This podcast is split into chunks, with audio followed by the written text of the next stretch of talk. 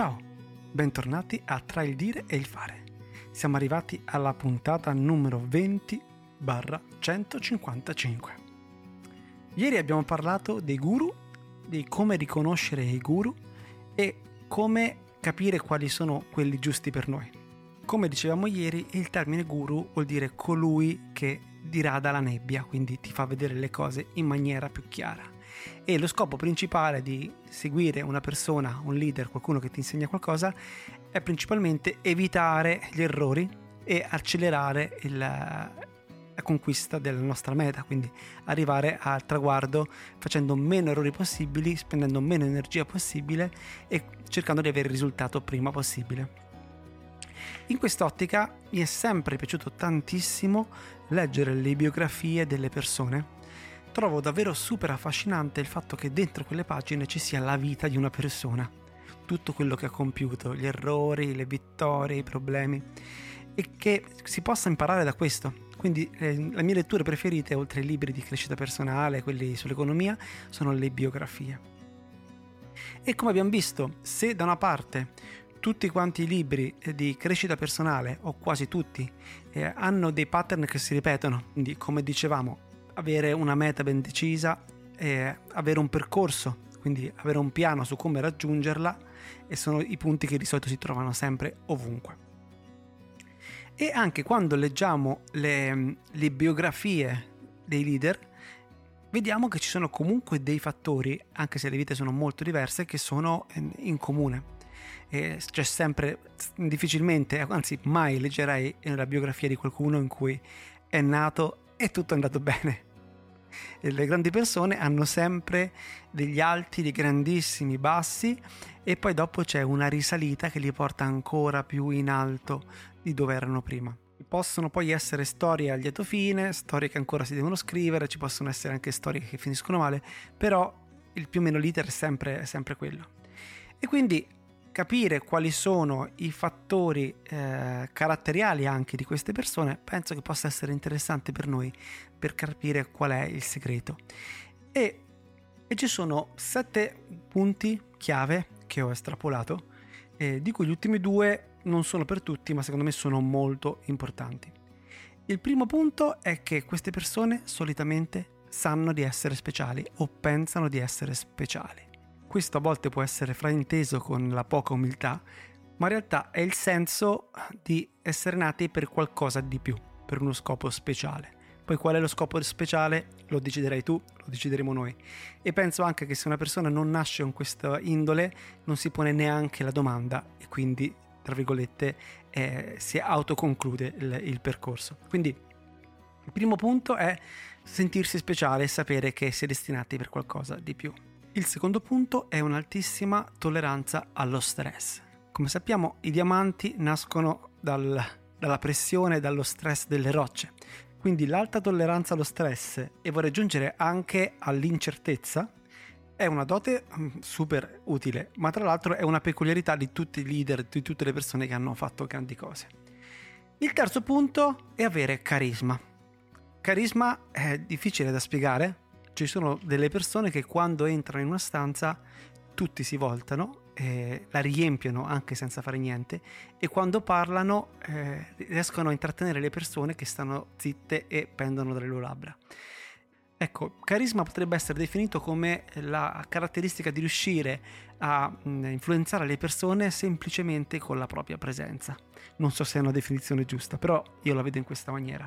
Ecco, avere un carisma si può imparare eh, ad avere carisma e è comunque una peculiarità delle persone di, di successo.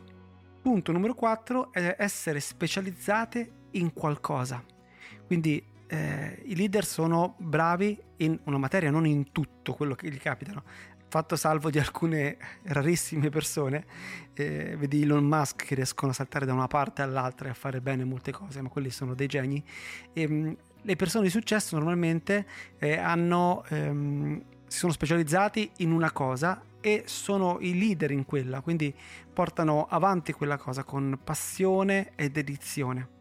Un altro punto determinante è il numero 5, ovvero che sono persone che hanno sbagliato e hanno fatto errori e con questo sono cresciuti.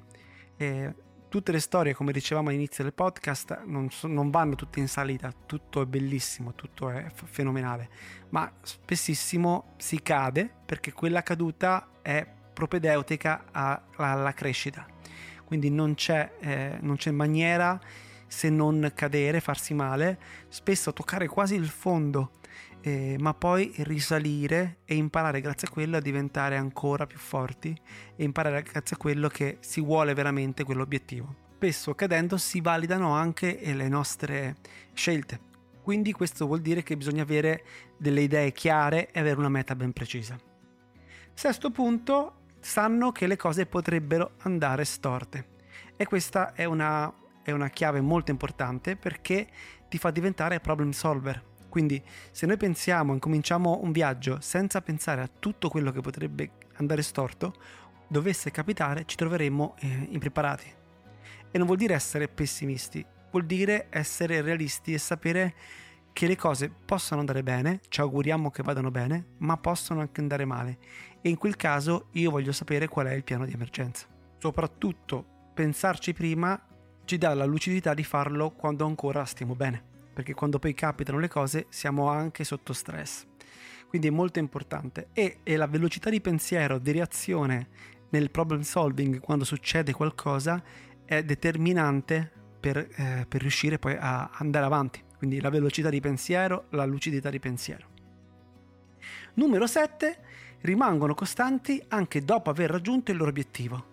Ci sono tantissime persone che si accontentano, quindi dicono ok, io voglio guadagnare un milione di euro, guadagnano, e ce ne sono tante, guadagnano un milione di euro e poi sono in panciolle, si fermano. Invece anche saper spostare il proprio obiettivo sempre più in là è una caratteristica delle persone di successo che non si accontentano e rimangono costanti anche una volta raggiunto il loro obiettivo, spostando l'asticella ancora più in là e continuando il viaggio di crescita, che sia personale, economica o qualunque sia il loro obiettivo. Quindi questi erano sette dei punti che ho riconosciuto in quasi tutti quanti i libri eh, e biografie che ho letto. Non so tu in quanti di questi punti ti riconosci, però credo sia importante farsi anche un'autoanalisi perché ognuno di questi punti è sviluppabile. E non dobbiamo essere tutti quanti Elon Musk o Richard Branson o Nelson Mandela per, eh, per sviluppare queste caratteristiche, che possono essere più o meno predominanti anche a seconda della personalità e della tua indole.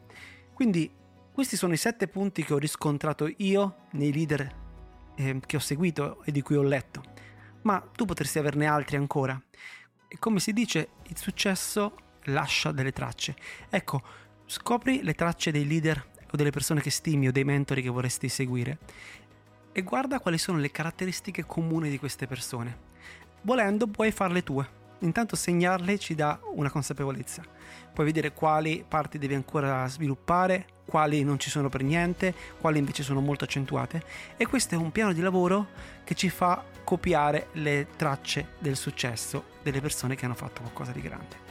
Quindi il consiglio che mi do e che ti do è quello di copiare le tracce del successo, perché probabilmente porteranno anche al tuo successo. Grazie di avermi fatto compagnia anche oggi. Noi come sempre ci sentiamo domani per un altro argomento di crescita personale e finanziaria se vuoi mi trovi anche su X o Twitter come vogliamo chiamarlo, a chiocciola dire fare podcast o sull'email che trovi qui in fondo. Io ti auguro intanto una bellissima giornata e se non dovessimo sentirci, una buona vita. Ciao!